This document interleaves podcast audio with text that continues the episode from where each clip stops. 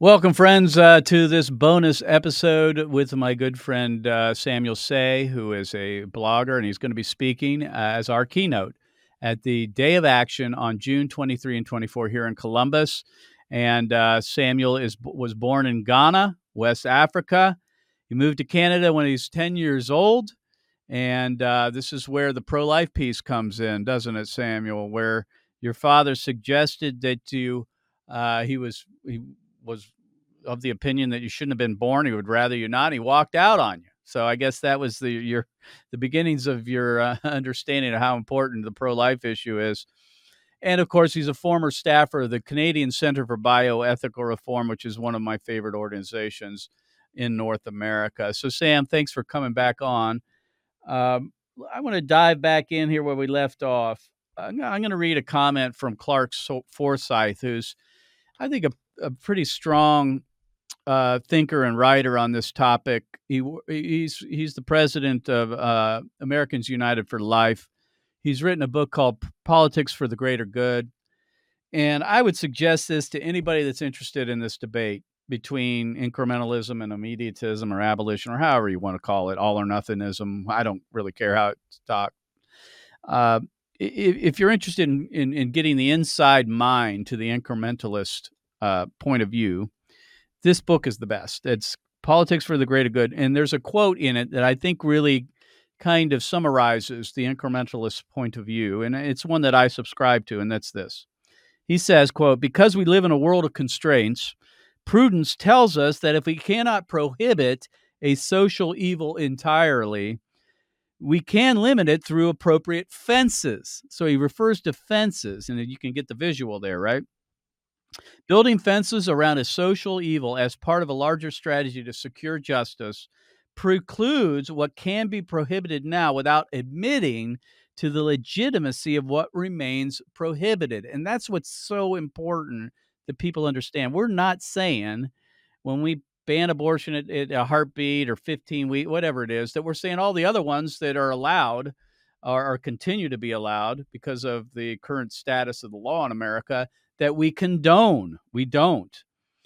Uh, but it goes on to say, but limiting the harm done or lessening the negative consequences, we do not admit or support the rest of the evil that we do not have the power legally or politically to touch right now.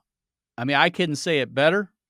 I think that's the position of uh, the pro-life movement as as a as a as a whole generally, and it has in my view, brought down Roe v. Wade. I mean, you cannot argue if Roe goes, it was incrementalism that brought it down. It's a 15 week ban on abortion in Mississippi. It's the heartbeat bills. It's all these bills that have been passed over the last decade that the U.S. Supreme Court had to pay attention to.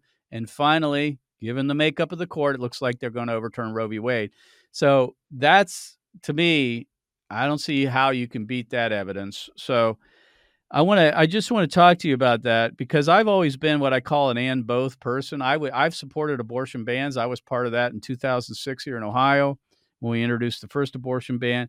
But I've also supported some incremental bills, not all, but some. And part of it's be just because of the matter of time and resources. I just we're not a political group per se anyway, and we just have limited resources. We got to pick our battles. But I, am not crazy about a lot of these bills, but I can tell you this: the heartbeat bill was was well worth our effort, and it really changed the landscape politically in America, and in part led to possibly overturning Roe. So. Uh, I know that you've written on this when your your your current blog piece, "Why I'm Not an Abolitionist on Abortion." Uh, they use the term abolitionist. Uh, you know, they say that they're the modern day abolitionists, they're abortion abolitionists, and they pattern themselves supposedly off of historical abolitionism. Uh, you take a little issue to, to that. Yeah. Um, you know, it's it's incredible that it, uh, uh, you know they take the name abolitionist, but frankly, they're not at all like them um, at all. Um, they might be closest to maybe mm. William Lloyd Garrison, maybe, um, but not for. They like to reason. cite him, no doubt. Yeah, uh, but they're but, but they're you know so they are an explicitly Christian anti-abortion movement. So mm-hmm. they oftentimes like to try to claim Wilberforce as well. But the abolitionists were absolutely not, um, you know, they were not the kind of abolitionists that these anti-abortion um, uh, abolitionists are. That you know, like see, the abolition, the original abolitionists were, I would say, very much like you and me, in that they were immediatists in principle, like we all are. They want mm-hmm. to ban abortion, or uh, I should say, in, in slavery uh, immediately. The way we want to uh, ban uh, abortion immediately. Now, unfortunately, just like within their movement, not every anti-abortion, pro-life person is truly wanting to ban um, abortion, just like as it was in their time, especially with um, you know politicians like Henry Dundas uh, in the um, in the uh, mm-hmm. in the UK in Britain.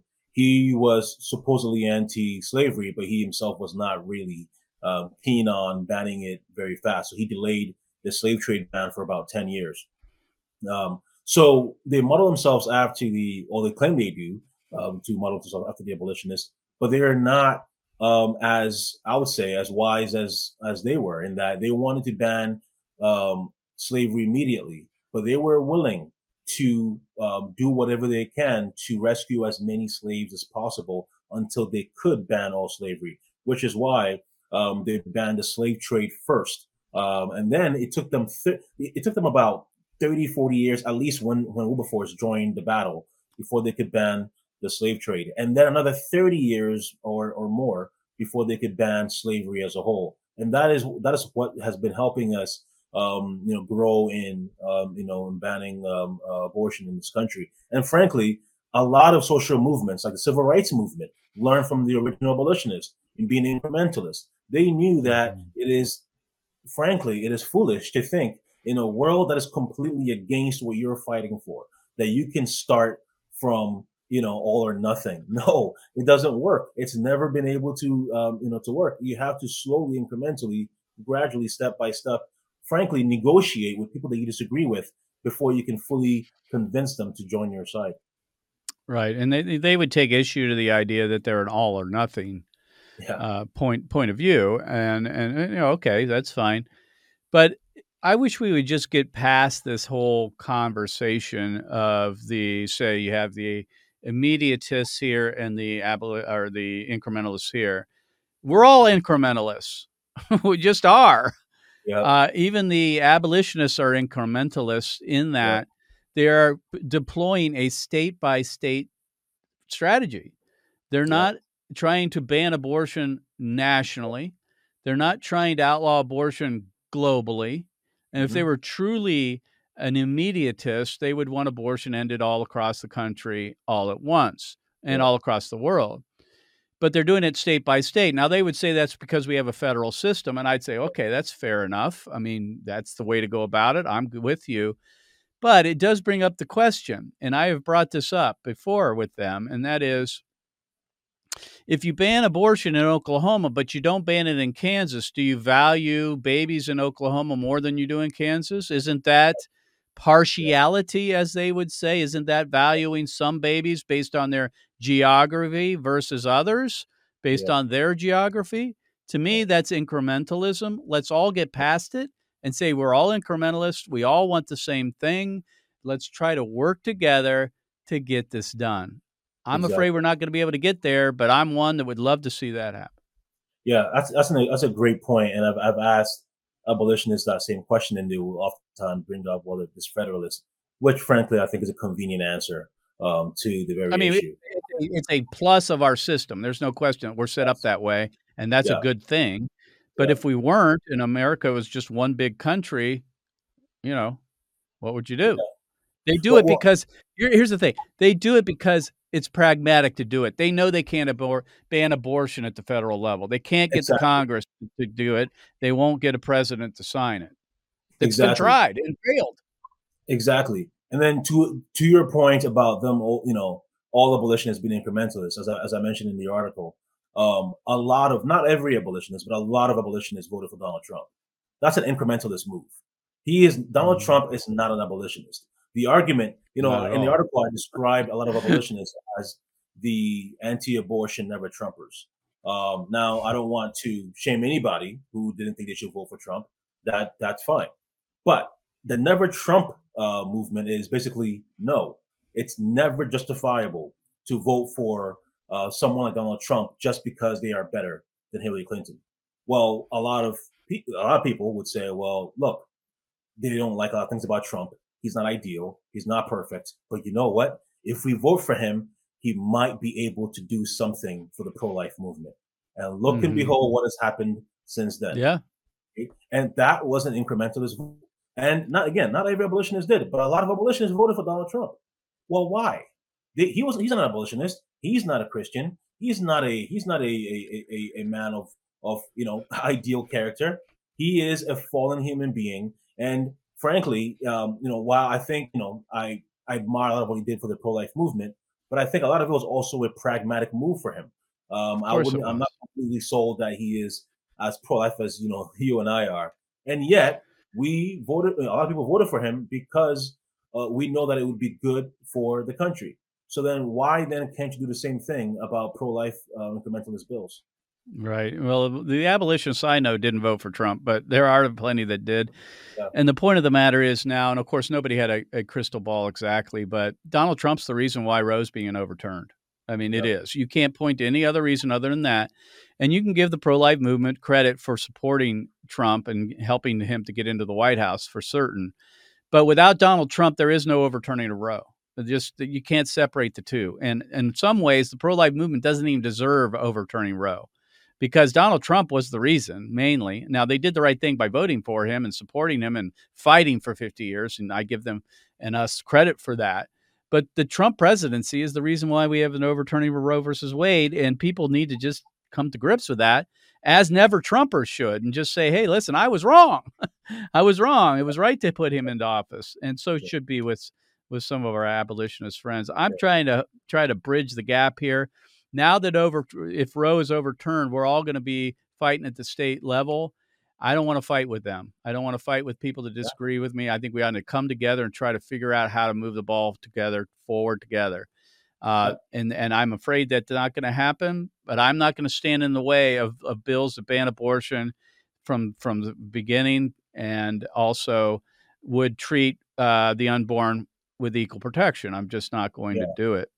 And I, I think that's the position the movement should take. I, I agree with you. I, I say that in Canada, I am a so-called incrementalist. Um, in Oklahoma, Louisiana, uh, Ohio, which is now my my state, I am an abolitionist because some states are different. Like I said, context. They are. Matters, right. And I think, you know, you can, you know, and as I said in the article, uh, people wouldn't say I'm an abolitionist, but I would say that, yeah, well, I am. I want to abolish uh, abortion, but I have a different strategy than some other people. And yet they are my allies. I love them. Unfortunately, many of them will not consider you and I their allies. In fact, some no. of them will say we are a bigger problem than even the abortion advocates. Planned, Planned Parenthood, yeah. Yeah, you know, but yet, you know, I admire them for a lot of the things they're passionate about. And I've learned a lot of things from them. Um, you know, but what concerns me, as you said about this division, is we have the so-called you know, from womb to tomb pro-life people. We have a lot of pro-life people who don't don't believe that um, you know preborn babies should receive justice in terms of criminalization um, or you know their you know killers being penalized. And then unfortunately, you also have the abolitionists who think that uh, while they wouldn't say it this way, that the all nothing approach should be the only way. And there's so much division, you know, at a time when we have an opportunity to really bring justice for preborn babies. And it's really mm-hmm. concerning. It is. And I, am glad that, and again, I'm getting ahead of myself a little bit, but if Roe is overturned, that eliminates one of the areas of division where they would say you're divide, defy Roe, just ignore it. I'm glad pro lifers didn't ignore it for the last 50 years. I can tell you that. I'm mm-hmm. glad that they elected Donald Trump and Donald Trump put three justices on the Supreme Court that turned the tide on mm-hmm. Roe. So I'm glad that we didn't defy, we didn't deny, we fought within the system, admitting and openly saying that Roe is not law, that it is not, it's just an opinion of the U.S. Supreme Court. It's not constitutional right. We made that case for 50 years. But hopefully, now that Roe's out of the way and we're at the state level, we can agree that we need to ban abortion and we can work towards it together. Uh, I want to bring up another argument that we hear often from our friends uh, on the abolitionist side of the uh, of the aisle, which unfortunately there is such a thing, Mhm. uh, and that is that, and this is the argument that they that I heard over and over again during the heartbeat bill here in Ohio, where there's eight years of this going on, and they would say this, say for next heartbeat bill, for an example, they would say, well, it's not enforceable. It's not enforceable because the abortionist or the person performing the ultrasound can simply just move the ultrasound monitor to wherever they want and not detect the heartbeat and therefore go ahead and perform the abortion. And, and to that I said, well, yeah, okay, that that's possible, I guess, sure, but isn't it po- isn't it true of every law that we pass? Uh, Mhm. that you pass a law, you you're you're you're trying to require people to follow it. So if you take the notion that we shouldn't pass laws because people will break the law, that's not a good reason to not pass the law because Yeah. that's what the pro-choicers say. They Yep. say, well, if you ban abortion, people are going to do it anyway. I can Yeah. tell you this, I'm not going to make that argument. That's exactly what the abolitionists make on heartbeat bills and others who are not total bans. They'll say, oh, well, they're just going to break the law anyway. The abortionists are liars, they're murderers, therefore they're not going to follow the law. Well, that may be true to a certain degree, but that's not a reason not to pass the law. We need to enforce the law, just like Yep. any law, whether it's a ban or whether it's a partial, uh, an incremental law. So I don't know why abolitionists are making the pro choice argument that if you pass a law, they're going to break it anyway. What's the point? It's unfortunately, and this is going to offend many people if they're not offended already. It's un- they're making the similar argument because unfortunately, just like the pro-abortion advocates, they see the pro-life movement as their enemy. Um, and this is not just me saying it. Like, That's interesting. I've never looked at many- it that way.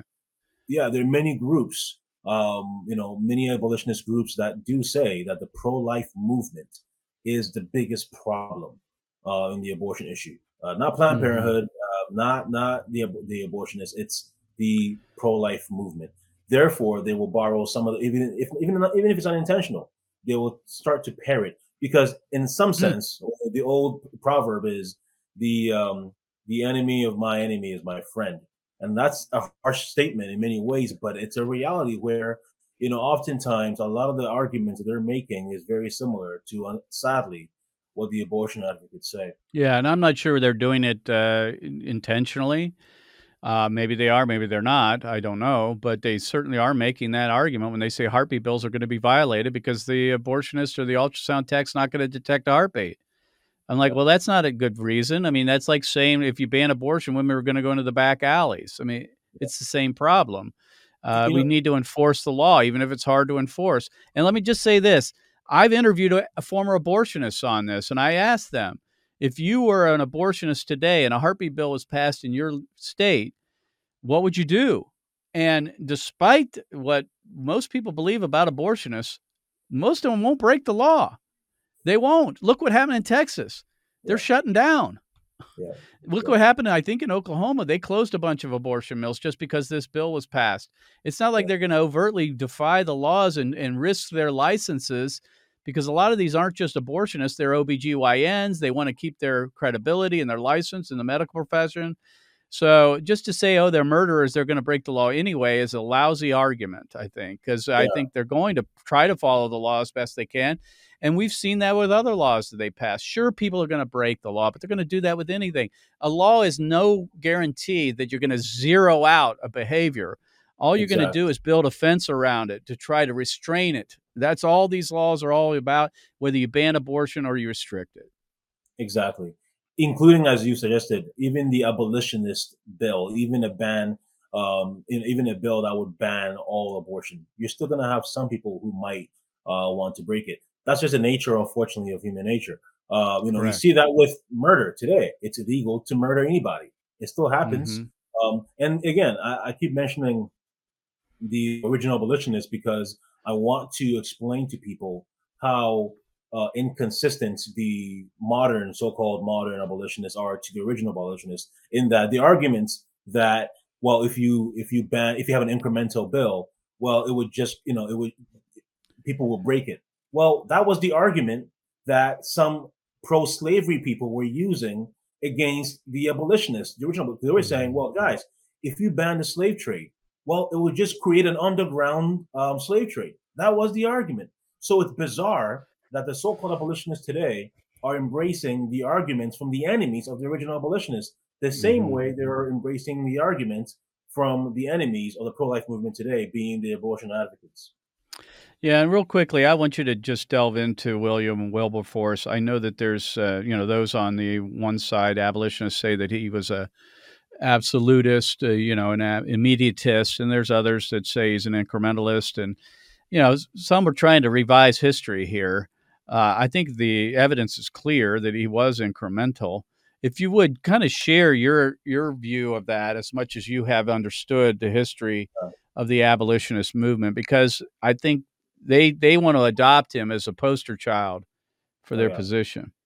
Yeah, a, uh, a a good friend of mine mentioned that whoever you know whoever can have the strongest argument um, for proving whether Wilberforce was a, you know immediatist or like the way uh, the abolitionists are or claim they are anyways and then you know uh, or or the incrementalists like us whoever can prove where Wilberforce really stood wins the argument uh, because of because rightly you know we we lionize Wilberforce as we should um, mm-hmm. well the issue yeah. is there are a lot of abolitionists who who who have some quotes from from Wilberforce, and Wilberforce is using strong words about gradualists within the abolitionist movement, and they claim that Wilberforce was really talking about um, so-called incrementalists within the abolitionist movement against slavery.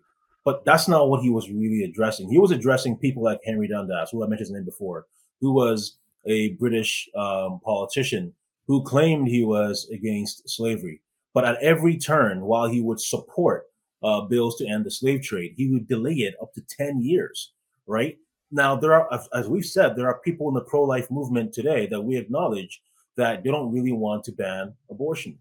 But it's not that they are gradualists or incrementalists as a problem. It's that they don't really want to ban abortion.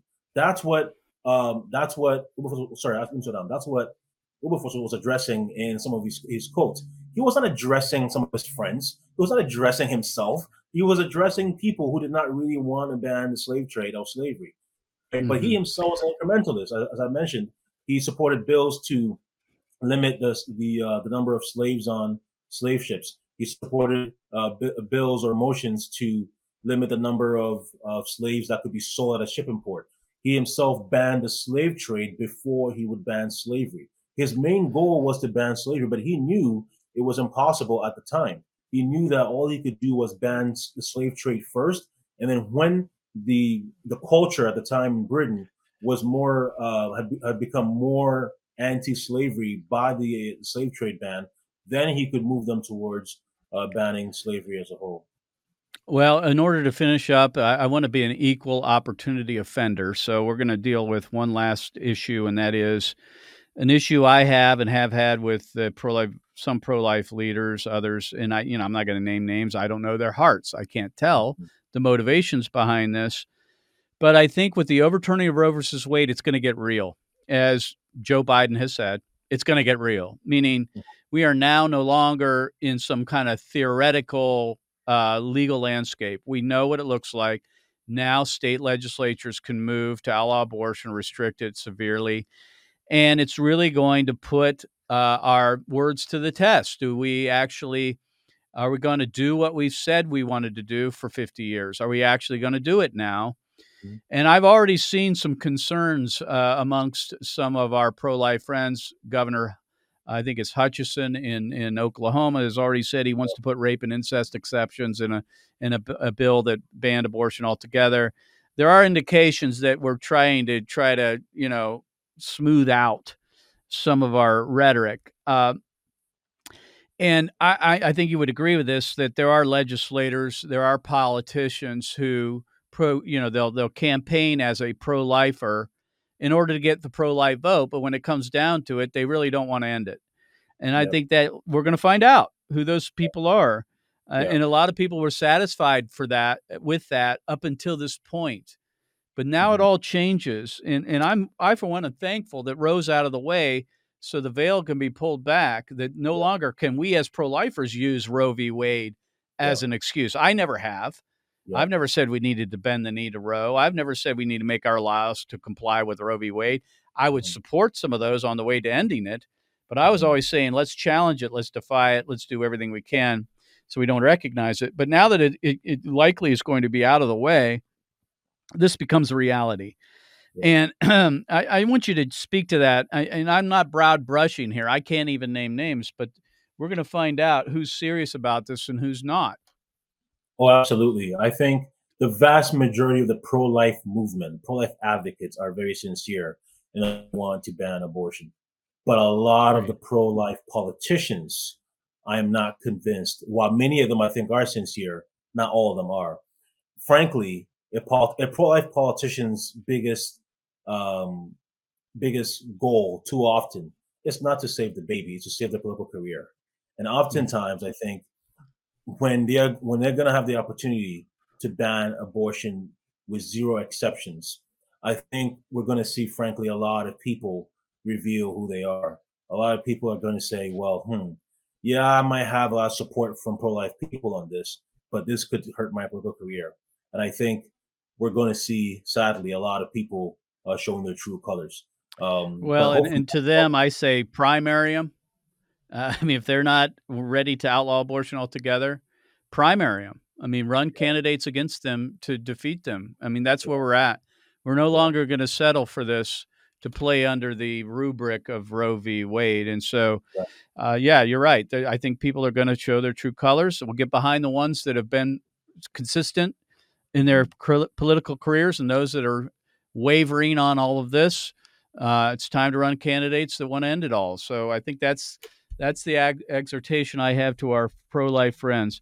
My guest Mhm. has been Samuel Sey, and you can go to his website at uh, slowtowrite.com. He has a recent blog post called "Why I'm Not an Abolitionist on Abortion." I exhort you to read that. Uh, Samuel will be speaking uh, at our Day of Action here in Columbus on June 23 and 24. You can find out more about that by going to createdequal.org. Samuel, thanks for being on the show.